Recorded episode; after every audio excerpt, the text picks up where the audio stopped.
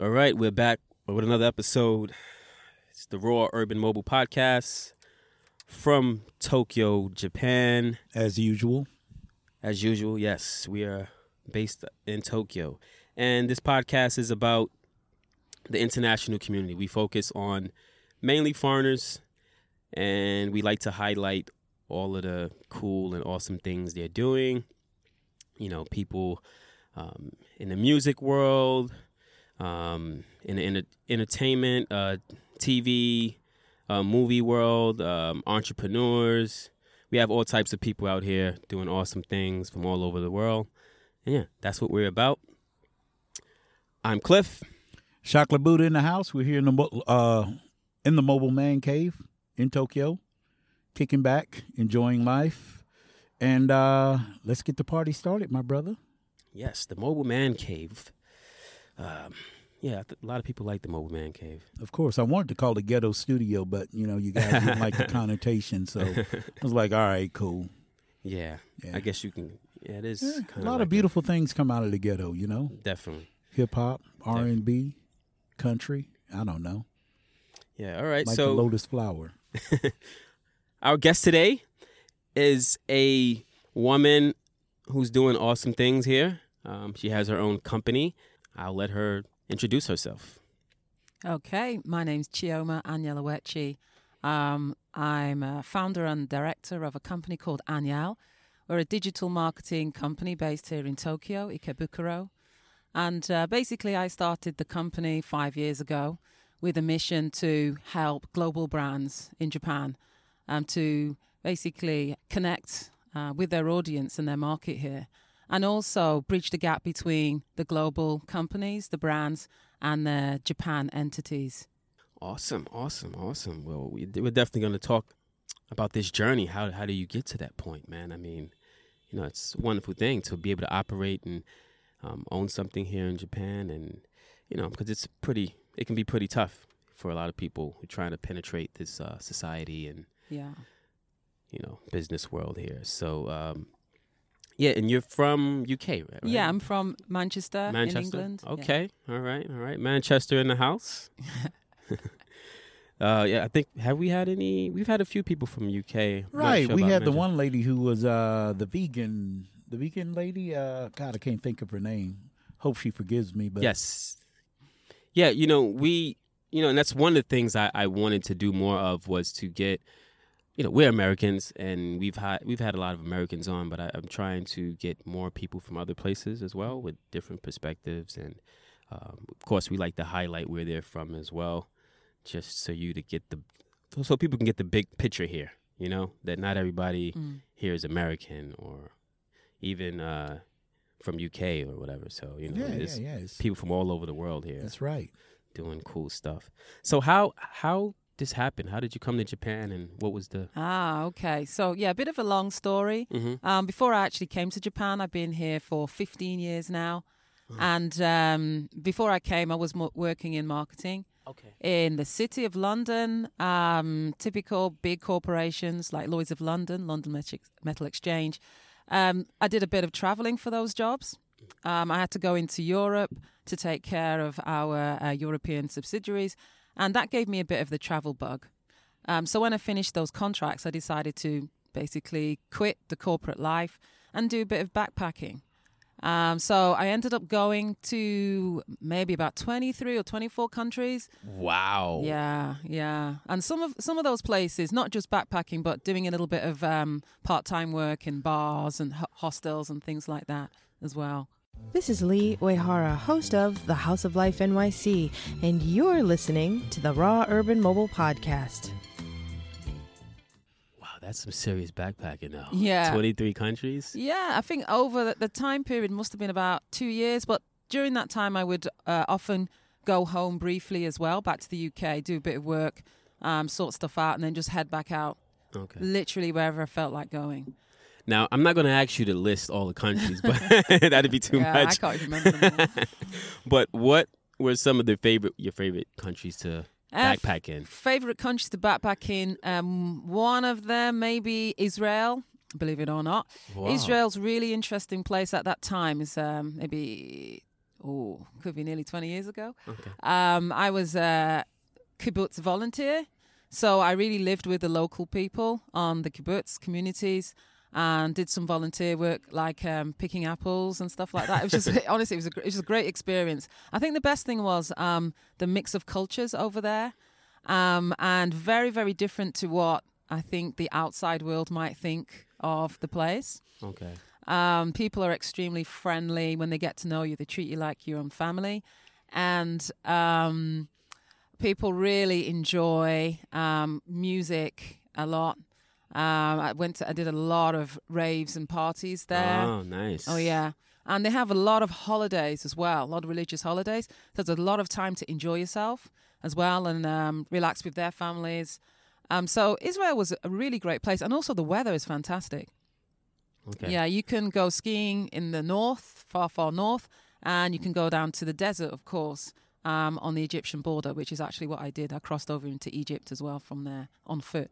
So that was a fantastic place, yeah. Oh, any um, anything that you didn't like or you found a little challenging, difficult? Um, didn't like. I, w- I can't say there's a lot I didn't like about the country. I would say it's different because, um, of course, in Israel, there at that time, there was a lot of um, bombs going off, a lot of terrorism. Yes, so wow. It was, a, it was a little bit scary because uh, I remember one time I got off a train Uh, near a place called Haifa, nearby. And I remember walking out of the train station and there wasn't an exit. There was just a few cops standing around. With, there are always cops everywhere. Mm-hmm. And um, checking bags as usual. So I asked, so where's the exit? Oh, it was blown up yesterday, two days ago. Type thing. Oh, yeah. Oh, yeah. That's how it was. Yeah. Wow. Yeah. Um. So there's a lot of security is high. Um, you get used to it, but there's things like whenever you enter the country and whenever you go into um, like a department store, you always have to have your bags checked, things like that. You get used to it, but it's a little bit, you know, uncomfortable at first. Mm. So they're the things that you have to get used to. But apart from that, there wasn't anything I would say I don't like necessarily. Food was great too. Gotcha. Wow. Mm. It was blown up yesterday. yeah, yeah, it happened. I remember it also happened at uh, Damascus Gate in uh, Jerusalem. I think I left, uh-huh. and a few days later, I went from Jerusalem to um, Tel Aviv. And then after, I was in the hostel for a couple of days, and then there was reports, oh, there was a bomb went off in the area that I had been staying a few days before. That's how it was. Wow. Yeah, yeah. A, a bar that we used to go to, Mike's Bar, on the... Um, beach in Tel Aviv that was bombed. I remember during around the same time I was there too. That yeah, yeah. You said Mike's Bar? Yeah, it was called Mike's Bar is, from what I remember. Uh, on the beach. American owner or uh, foreign owner? I yeah. don't know. You don't know? Okay. Yeah. Cool, man. Wow. Yeah. Um, so that was so, one of the great places. did you? Did you? Um, let's say mm. were people like uh, you said it was real friendly, and yeah. you had raves and things, this, that, and the other. Yeah. But did you feel like uh, okay, uh, they just bombed this place here. They mm. just they just uh, blew up this. So when you're holding wait raves, mm. you know these were like on the Israeli side, or was it on the Palestinian side? Or oh, but the quite because I was a little curious about uh. that because you know the Muslims are pretty tight about you know from what I hear from the media, right? You know things like that type of music may be forbidden. And this, that, and the uh, other. So, ah, uh, well, you know, the country is uh, at that time anyway. I mean, you you would go to a, um, a club, and um, you know, you don't really know who's who, and I don't think anyone really cares. It's a very, very different to what you might see on the news. But I'm talking about twenty years ago. I don't know what it's like now, mm-hmm. but that isn't really the conversation at that time. People really, really want to enjoy themselves. Mm. So I never came across any of that. But then I'm not. I'm not from there, so yes. probably wasn't really in that. I was in my own bubble to some extent. Yes. So at that time, were you concerned that you, you kind of like stood out amongst the... Um, yeah, I wasn't concerned about standing out. She's, she's just having fun, backpacking. Um, yeah, and also... Raving. There, there were a lot of travelers from different countries, okay. a lot of travelers uh, at that time staying in hostels. So um, I might have stood out, but I don't think... I don't think it was in a negative way, gotcha. Actually. Yeah. All right. How about just give us one more country uh, that you okay, really enjoyed? Okay, one more country that I enjoy that I went to. Um, everybody says Thailand's a great place. I've been Love there it. about five times now, I think. Um, great place, I guess, because easy to get around. Um, I did a month backpacking across the whole of Thailand from the north all the way down to south.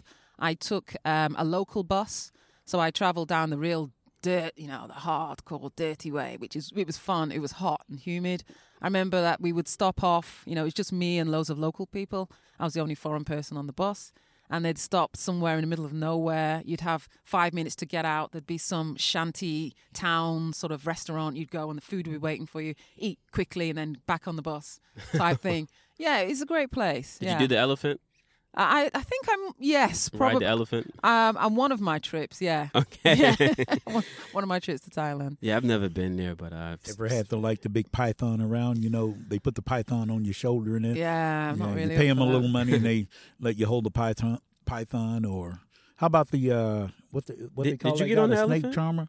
No, I never got on the ele- elephant, but I, you know, did the python... Python thing mm. and okay. uh, wow. yeah, yeah, it was fun. Did you eat like uh, I ate everything, eat insects and all that stuff? Yeah, there? I ate in- insects. Yeah, ate the bugs and everything. I, ate, I, I as a matter of fact, when they had the uh, Thai festival here mm. uh, last summer, I was eating the bugs. Man, you know, a little sprinkle, a little garlic flavor. How about yourself? Yeah, uh, I've not tried. I've not tried the bugs because I was living with them when I was backpacking. So oh yeah, yeah, yeah. I just, great source of protein. Uh, that's very true. That's but they've got other great sources of protein there too.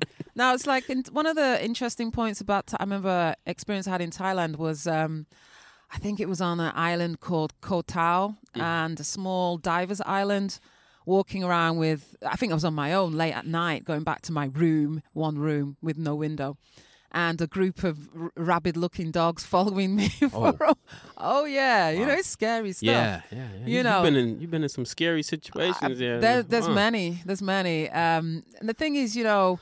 You have to sort of like trust the people around you because there's absolutely nothing you can do.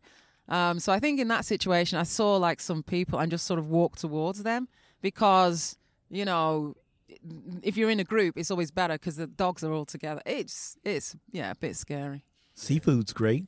Seafood's delicious. Yeah. yeah. Cheap. Yeah. Extremely cheap. Yeah. Food in general. Yeah. Tasty. You know, just, just from you talking about mm. Thailand and um, Israel, You've been in, you've been close to danger.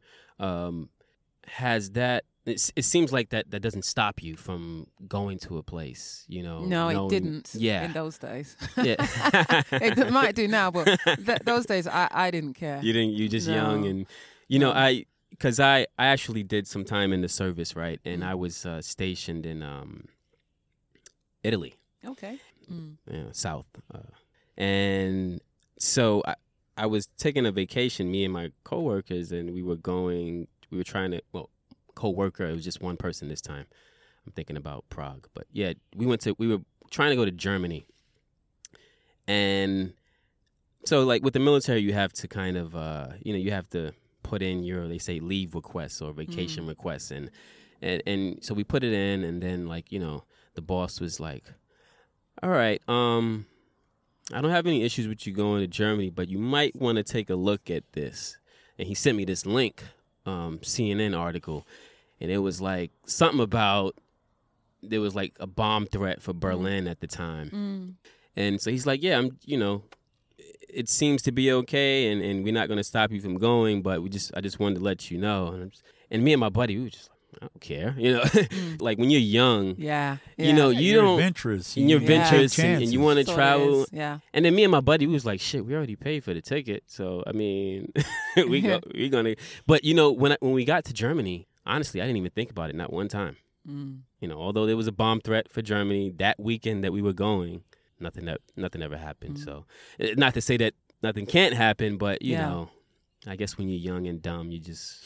Just go, you know. Yeah, well, that that I, I can agree with that. Yeah, yeah. yeah. I mean, you, you want to do it with caution, but mm. you don't also want to let that stop you from from traveling yeah. the world, right? Because they're going to be things it in can every happen country, any, anywhere. anywhere. Yeah, yeah especially these days. Yeah, especially mm. these days. Yeah, all these terrorist attacks we dealt with, but yeah. Anyway, yeah, when it's your time, it's your time. Mm. Enjoy life, live in the moment. Yeah. So now you say you did some some marketing back in in the U K yeah. and. Um, and I guess you got away from that. And then how, what, what led you to Japan? What was that moment? So you did the backpacking, yeah, twenty-three countries, mm. and then you're in Japan. How did I get from the yeah. backpacking? Well, um, the part of the same thing. Um, when I was in Israel, actually, uh, maybe the second time, mm. I had a couple of uh, friends who were from um, Korea, who I shared a room with, one one really nice lady, and we became really good friends. And then when it was a time to decide, okay, where am I going to go next year? Um, I thought, okay, I'll go to Korea. Look, you know, great people. The food is obviously great. I'll go there. Um, so I did a bit of research, um, but it w- didn't seem like an easy place to um, get a, you know, like a job at the time, like a part-time job, um, something easy to get me by. Um, so a, fr- a friend of mine um, from New Zealand who was staying in with us on the kibbutz, um, she had been to Japan. Worked in as an English teacher for Nova, and she said, okay, why don't you give that a try? Because if you go to Japan, it's really easy, get a job. They'll help you find a, an apartment as well. And then from there, you can just go over to um, Korea anytime you like, because it's really close by. Yeah, so right I thought, okay, door. I'll do that. And that's how I ended up in Japan. Oh, wow. That easy? Um, well, yes, to be honest, because at the time um, in England and other countries, companies like Nova, those English schools, were doing international recruiting. So, um, of course, I went back to England as usual, and I applied in the U K, did my interviews in London, and I got the job. It was really easy in those days. Yeah. Yeah, I mean, you know, that's a way, that's a normal way that people come here, you know, via mm. some type of English program, you know, like JET. Um, yeah, yeah. And, uh, Nova. And, and how was that experience for you? Um When I come over? Yeah, teaching um, English in Japan. Teaching English in Japan. Well, for me, I felt like it was just part of my backpacking experience at that time. I intended to come over, teach English, travel a little bit, and maybe move on to the next place. Um, the English teaching thing was great. It was fun uh, because you come straight into a situation where you've got other people in the same same situation as you, young, um, exactly, you know, want to travel and enjoy themselves. Straight away, community, got somewhere to live. Um, generally speaking, the schools are, you know, it's easy going. It's it's it's not a difficult job. It wasn't at that time. Um, so I really enjoyed it. Yeah. Um, but I did realize um, within a year that, okay, you know, I want to do something else and I want to stay as well. That's uh, something that some people try to do as well. They mm. get here and for whatever reason, um, they want to move on. And some people are still looking to move on yeah. and, and, and you know, it's not always easy trying to transition from out of teaching into something else. How, how difficult was that for you? To transition out of teaching? Yeah. Um, well, I stayed in... Te- I, I mean, I moved to different types of jobs, like from the Akiba school type thing to more... I, I think I did um, junior high school and high school for a while, maybe a year. And then um, I transitioned over into recruitment briefly. Um, again, that was one of those easy things to walk into because I already had a business background before I came to Japan. But I wasn't really into it because it's very much a sales sales job. Okay. Um, it wasn't the H R side of things that I like, the people, you know, side of things that I really liked. It's more the sales. Um, so I stayed. So I went from that to then becoming a business um, business trainer, business English trainer. So going to companies and training their staff on things like negotiation skills, meeting skills, um, presentation skills, et cetera. And I did that for a long time because that I was able to be freelance and the money was good. And I was able to work in so many different uh, companies in Tokyo and actually outside Tokyo. I've worked in almost all of the major companies, you know, Toyota, Honda. Um, I've worked at Itochu for a while. Um, the the big advertising companies, both Dentsu. I've worked at Hakodo. Oh no. Yeah, I mean this is this is like doing training, but at the same time, because you have an opportunity to talk to people directly, and for me, I got the opportunity to talk to a lot of the very high level executives because I'd been doing it for a while. I became the person who the agency would send to work with the top of the company because you know I'd been doing it a while and I was able to handle them, as they would put it. You know, certain type these, you know, these high level people are, uh, you know, yeah, yeah, you know, yeah. You have to understand how to deal with them because mm. coming in as an instructor, you know, you have to sort of like not make them feel like they're a child or something like that. You have to come at, come at them at a certain level, and I had already been used to that because of my background. So because of that sort of way, I was able to engage with them. I became the person that I'd be sent to, the top of a lot of these companies. then um, that helped me too, because I made a lot of connections. And then when I was ready to actually start my business, I was I was able to sort of engage with them, and one or, one or two of them helped me along my way as well. Yeah. Interesting. So, you know, with teaching this mm. high level English, um, did you find that m- more interesting? Because, I mean, I mean, I've never taught English full time, mm. but I would think at some point, you know, the whole uh, basic sentences, how are you doing? Mm. Uh, because what's your I favorite think, um, country? And yeah, because by the time I got to that, to that that was the early days. Yeah. When you get to a business trainer, you're not. It's not the one sentences. You're talking about, exactly. you know, how to manage a, a, a business um, situation, conference, a teleconference, how to negotiate. Though at that level, the students or the employees already have a very high level of English okay, already. Okay. So it's teaching the skills, but in a in, in using English language and a, in a more of a global sort of situation that they would be in real life. So that kind of stuff you're talking about, that was I got out of that. Cause, yeah. Yeah, I know what you mean. That yeah. that, that got tired quickly. yeah. Yeah. And you know, and, and to adults too, when you have to kind of teach that kind of very basic yeah. level, to it's kind of. You know, mm. it takes the right kind of person to do that, right? Mm. Um, you have to really be in it. How um, easy was it for them to mm. to pick up on these skills, these skills that you were trying to teach them? I think um, it it was just a matter of them thinking about things in a in a different in a different cultural situation, because they're doing similar things already. I mean, at this level, they're already, you know, managing a meeting, aren't they? Yes. But they have to think about it in a different way. Like they're they're going to be having a meeting with non-Japanese people too. So it's more like that cross-cultural yeah. um, training was a lot of the, that was thrown in there. Yeah. Um, w- do, whether or not um, they sometimes got to use that really depended on the situation. Okay. Mm. Yeah, I, I I know I, uh, what was it? I was, uh, I took some type of cross-cultural type of class, right? And it was talking about how Japanese culture is... Uh, forgot the terminology. It was like high context, mm. low versus low context, meaning that um, a, a lot of things, you know, people in the West are more upfront, they're more direct, yeah, and with their communication. And with Japan, it was more about what was not said. It was That's like right, you know, yeah. reading the uh, mm. the air, kuki yomeru, you know, yeah. you know, reading the atmosphere. Mm. So um, yeah, I find those cultural differences interesting, you know, with Japan. Uh, you, you about to say no, something? No, go ahead. Okay. Man. Yeah, so how, how was that for, for yourself as, mm. like, doing business here in Japan with Japanese? Were were you able to make that transition and understand those cultural nuances? Mm. Um, did it change your approach to where you do business here? Absolutely, okay. yeah. Because I've been in that situation where, like I said, I'm work already uh, engaging with people on that level already. So I came to understand um, over the years how best to...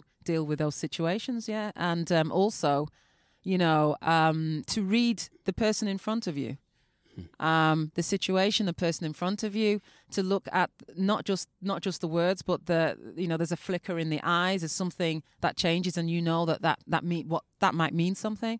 Also, to sometimes bring along a, a native Japanese person to yes. to make the atmosphere a little bit more comfortable for them. It really depends on each situation, um, but. I think the most important thing is to understand that, you know, especially if they're your client, they're going to pay you eventually, right? So you have to sort of adjust to their...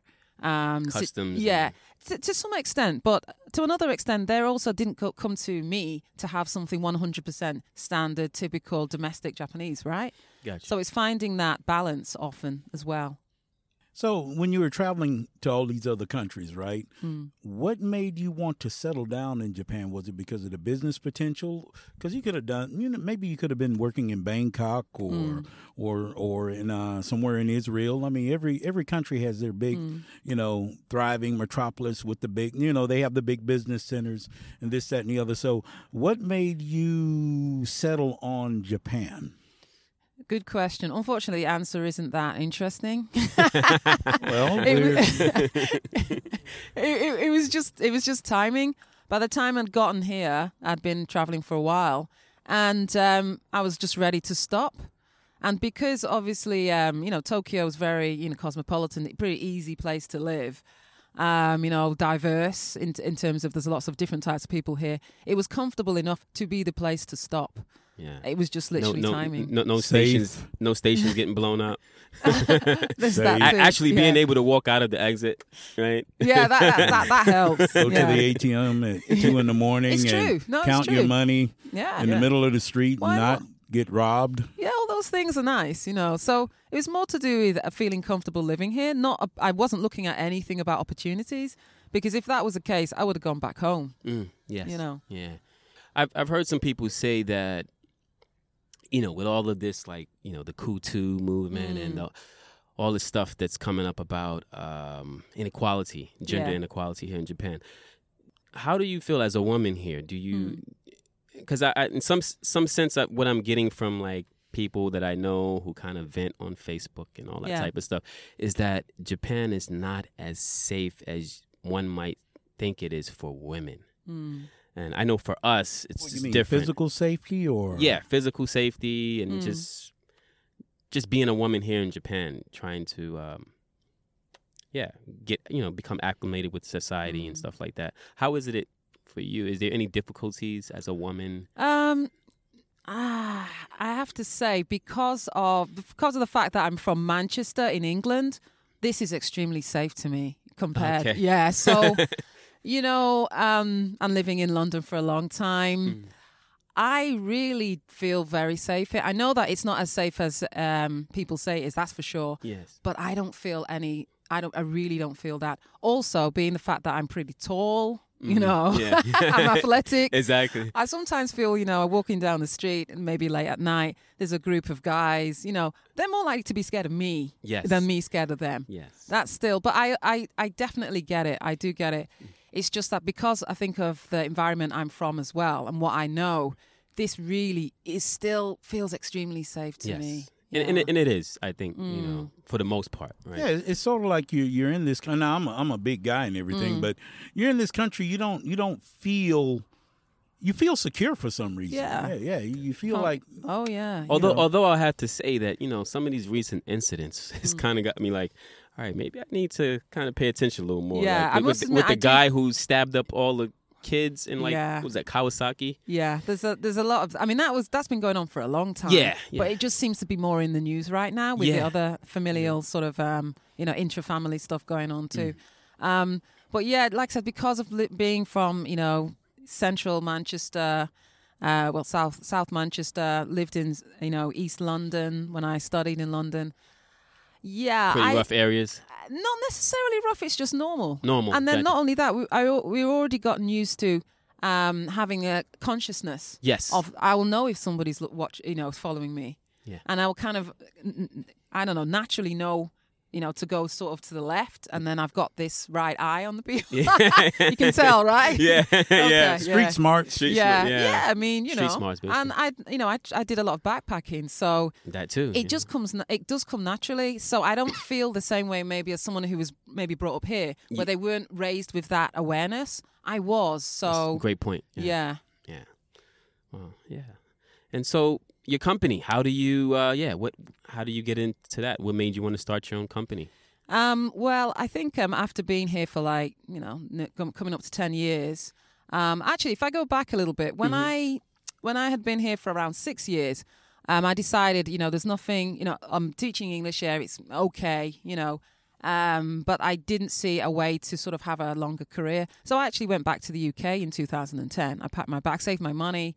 And I was going to go to um, study sound engineering um, at the um, the School of Sound Engineering in Manchester. It's very famous. Uh, however, so I got back in two thousand ten. But at the time, it was in the middle of a recession, like big recession. Um, there was no jobs. Um, well, I wasn't looking for a job at the time. I was going to go and study. But even the dean of the university said to me, you know, there isn't any jobs in music production right now. Um, the only jobs you jobs you'll probably be able to get is um, as um, outdoor sound engineering, that kind of thing, which I'm really not interested in.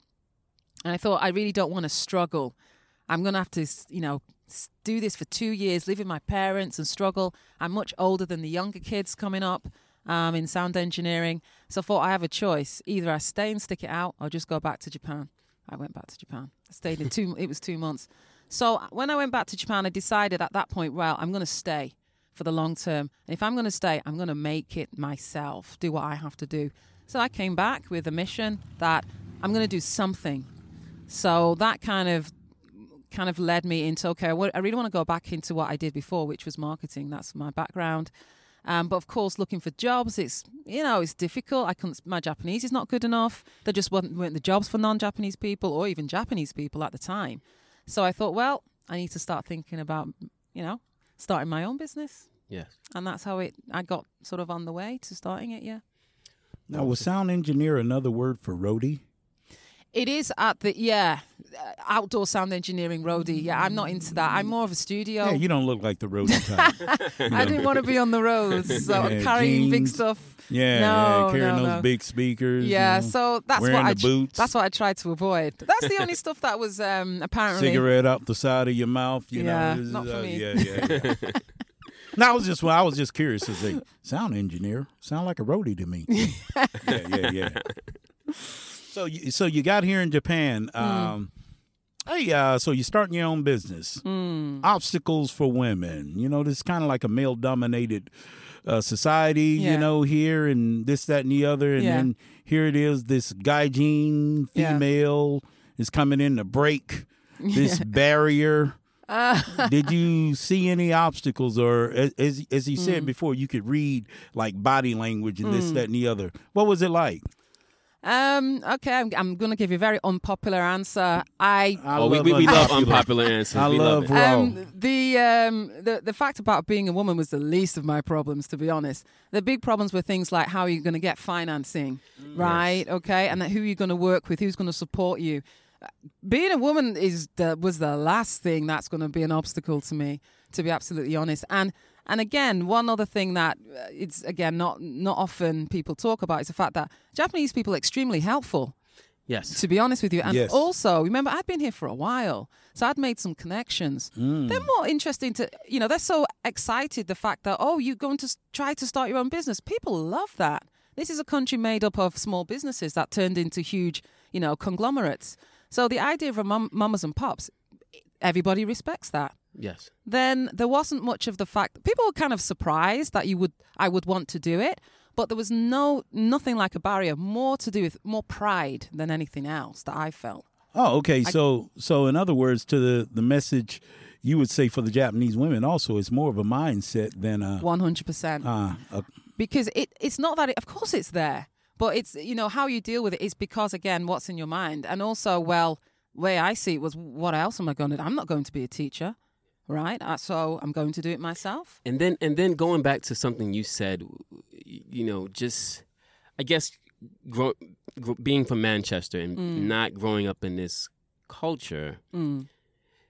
you have a different mindset. You yes. look at things different. And you, and, and you just said, okay, I'm not going back to teaching. No, I'm not. I'm gonna I'm gonna move forward and do this. So yeah, it's yeah. like I, I wonder how many women who want to move on or want to do something different have that mindset. They'll have a different mindset. Yeah, yeah. It'll be I need to find a husband. Yeah, yeah, that's yeah. right. yeah, exactly. And that's nothing wrong with that. But yeah. I see the same type of um, determination with, with my friends to find a man. You know, yes. so, so it, it really depends on what you want um, yeah. and how much energy you put into it. I'm not saying it's going to happen easily because it really isn't. There's nothing easy about it, okay. nothing at right. all. What yeah. were some of the obstacles that you, you know, I know you said that they're very helpful yeah. and they get excited when they hear about a person saying, hey, I want to start a business here, mm. but there had to have been some obstacles. There had to have been Oh, yeah, some... of course. Obst- I mean, you mean with individuals? With individuals, with, uh, I don't know.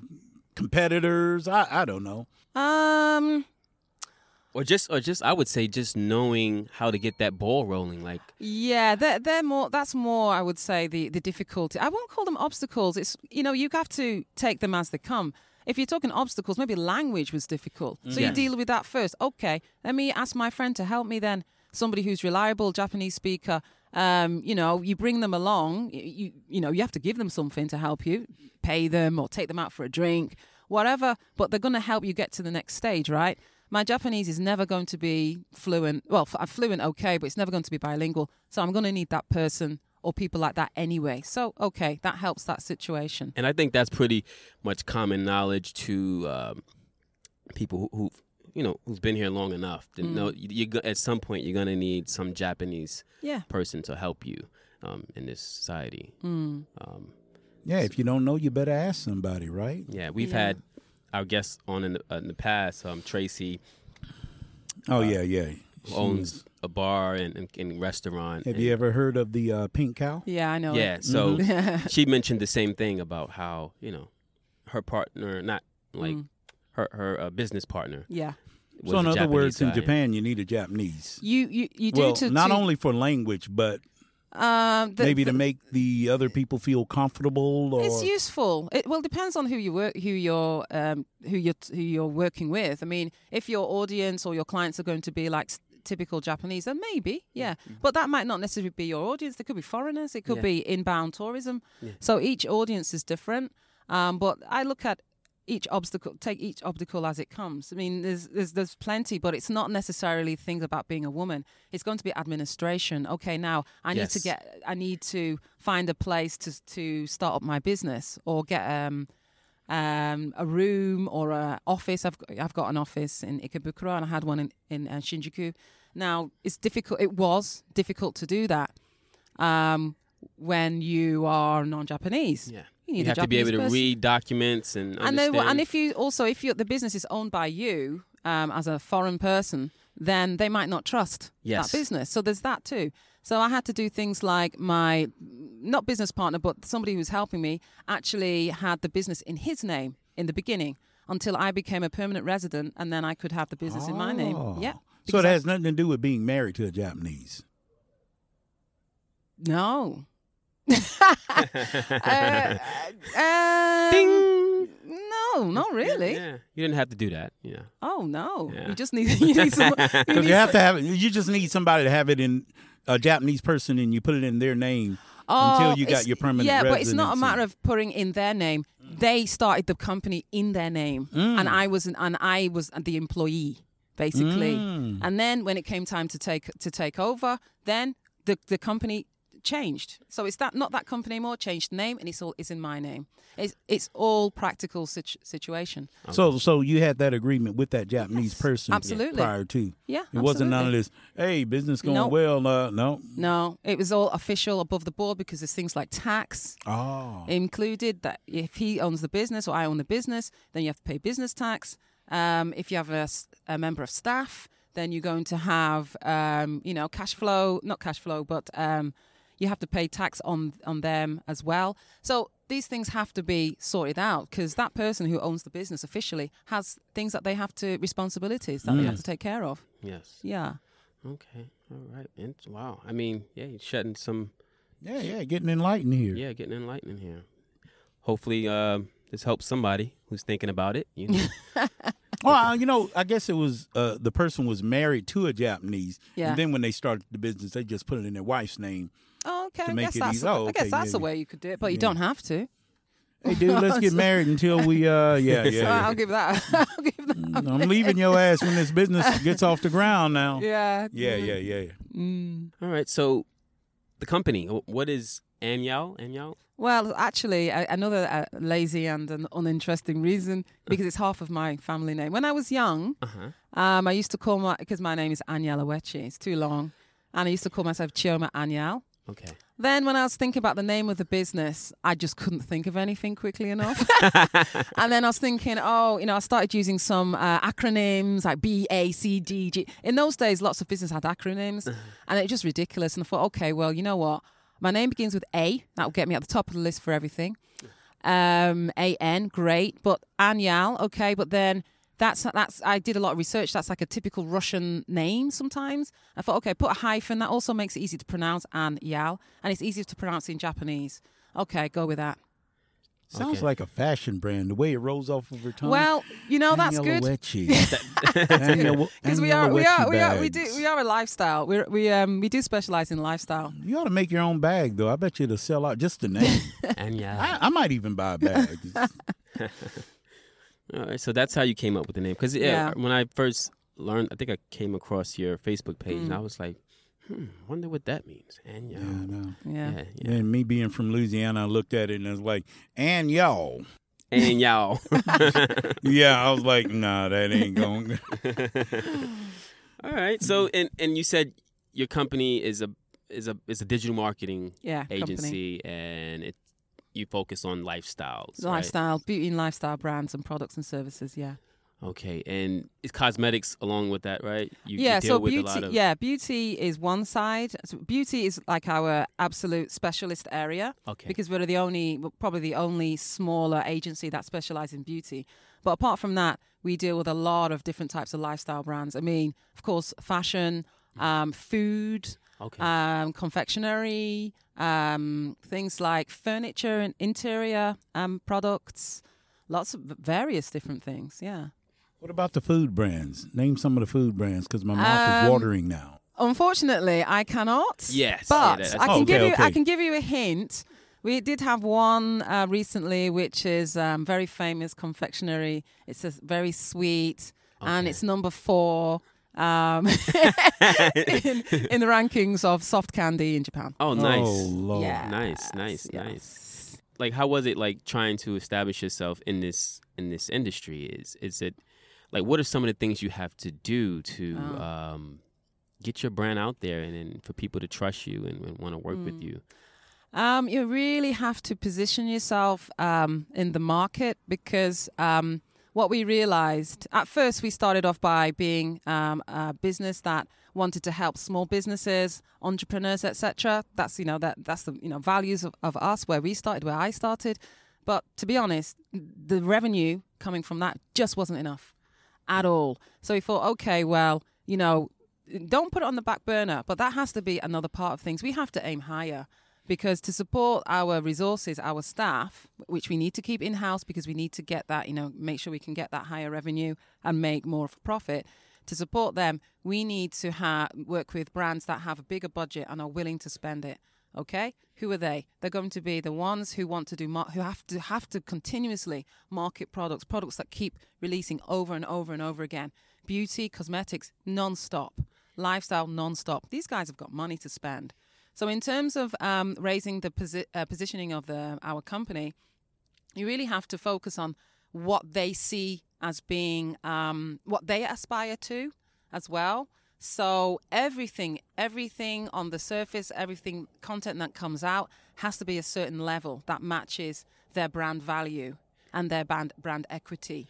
So for beauty brands particularly, um, you know, the price point might be fairly low-ish, but if it's a hair care brand, it could be like five thousand yen for one product. That's still quite a lot. Uh, and that they may consider themselves as a high-level brand. Okay, so you have to think about then what's their expectation when they look at your website? What do they want to see? Okay. Something shabby? I don't think so. Yes. So then that brings up the level of everything. And then also the service, what are you going to provide compared to a big agency that they might go to? Why would they go to us instead of going to a big agency? We have to start thinking about those things as well. Okay. Yeah. Yeah. You know, there was a... Um, well, first, let me ask you this. The what do you think... are some differences with operating in a Japanese market, um, marketing to, because you know I've I've I've been to some kind of like marketing meetups and mm. and what was mentioned was that um, you you have to have a you have to have some cultural knowledge mm. yes, absolutely. to go with how you know to go with your marketing. Yeah. To, if, you, if you're trying to market to Japanese people, so I, I wanted to ask you what, what what are some of those things that you kind of uh you've learned from from marketing here in Japan that may um, that this may be different here and not it's extremely not different okay. basically the way people live their normal lives. I mean, I've been here a long time and um you know a lot of my friends, I you know I've been dragged to a lot of uh, funerals and weddings and I've really mingled with uh, local people, um thrown in at the deep end. It just I would say um take it as it is, you know, not to compare. It's not worth comparing. It's not the same. And also work working with, um, as I say, real Japanese people as opposed to Japanese um, who are very, very global, you know, international, so that they they have a different think, natural thinking or automatic thinking. It's the normal people um, with their, on social media or whatever. There's, there's the people to focus on. They are the market. Um, so differences are like people's everyday lifestyles, completely different. Okay. Really? Yeah. yeah. A lot of companies try to penetrate this market mm. with the same strategies and practices. Yeah. And they fall flat on their face yeah. because they forget the cultural aspect. And, and mm. because you, you would think that whatever your success was back in the States or wherever else, mm. that it, it would kind of translate. But it's like, no, sometimes you just, you got you have to really dig in and, yeah, and, and absolutely. change your approach. one hundred percent um, change yeah. your approach. I mean, part of what we do is that localization strategies okay. as well. Yes. Um, you know, but usually actually the brands that we work with already have a presence here in Japan, but their um, strategies or objectives are coming f- from somewhere else. You know, it could be America, it could be Europe. Um, so they really need help themselves and the if they've got an office here, which they usually do, in executing that strategy or d- developing that strategy for the local market. So even the Japan operation, they may not be able to execute um, that strategy. Um, so we have to kind of bridge that gap. And um, we always say, we have the conversation all the time with um, gla- brands at a global um, level, that um, really to not compare things to how they are in a different country mm. and take things really at the local level. So, you know, st- almost like starting from the beginning with your audience profiles that they would have already developed them for a different country. Well, you need to start again because J- Japanese people are different. Their lifestyles, yeah. Yeah. Um, their history, whatever, yes. how things play are completely different. So we will often do um, audience profiles um, if they haven't already been done, or we will adapt them or sort of address, address them, analyze them again.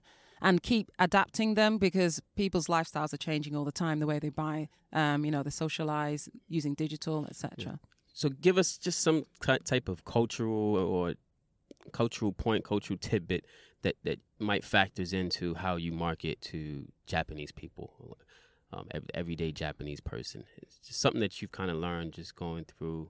One of the very, very basic and most um, not important, but the things that affect people here at the most basic level. It's things like the, the weather, the seasons. I'm telling you, wow. the seasons. Everything that we do, because we're, we do lifestyle brands, that's the first thing we think about, seasons. Seasons. Yeah, because it affects people so much. Yes. Yeah, and, and here. Sp- spring is a big season here, right? Well, I mean, look at this. We've got awful, it's July and yeah. it's still raining. This affects right, right. everybody's, yes. you know, including us now. Yeah. Like our, I mean, mon- tomorrow is supposed to be sea day. Everyone is supposed to go to the beach, right? Exactly. So things like that, um, understanding what affects people on a day-to-day basis. Yeah. Yeah. Um, I, I saw an article, not, yeah, wasn't, it was an article that you, the company posted on Facebook about um, the collaboration with uh, Naomi Watanabe. Oh, yeah, yeah. And what's the brand? I'm losing. Uh, Shu Uemura. Yeah, Shu Uemura. Yeah. And, and it's interesting how she's become such like this this huge influencer, um, yeah. brand influencer and stuff.